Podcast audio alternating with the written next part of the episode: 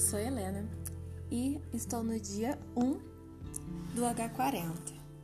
E a proposta de hoje foi basicamente falar em como o ser humano lidava com o meio ambiente lá na pré-história e hoje, se alguma coisa mudou. Quando se olha sob a perspectiva do relacionamento dos seres humanos com a natureza na pré-história, é possível perceber que, de fato, houve grandes modificações no decorrer do tempo. Inicialmente, verifica-se um vínculo de reverência, sacralidade e até mesmo temor.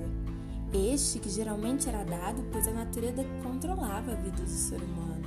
E quando digo a natureza, falo tanto dos fenômenos quanto dos animais, pois o homem não tinha ferramentas para controlar o meio que vivia. Com o passar dos anos e com o desenvolvimento de novos instrumentos, né, o homem ele começou a conseguir modificar o lugar onde vivia. E com isso começou um processo de degradação dos ecossistemas e do meio ambiente muito forte.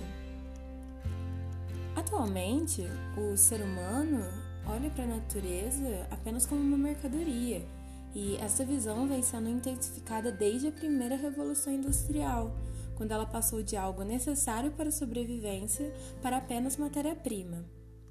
É, o meio ambiente ele é degradado e explorado de uma maneira ilimitada e a cada dia que passa o planeta vem pedindo socorro, mas os humanos não dão ouvido, pois o importante é produzir, é lucrar, é girar esse sistema capitalista em que somos inseridos.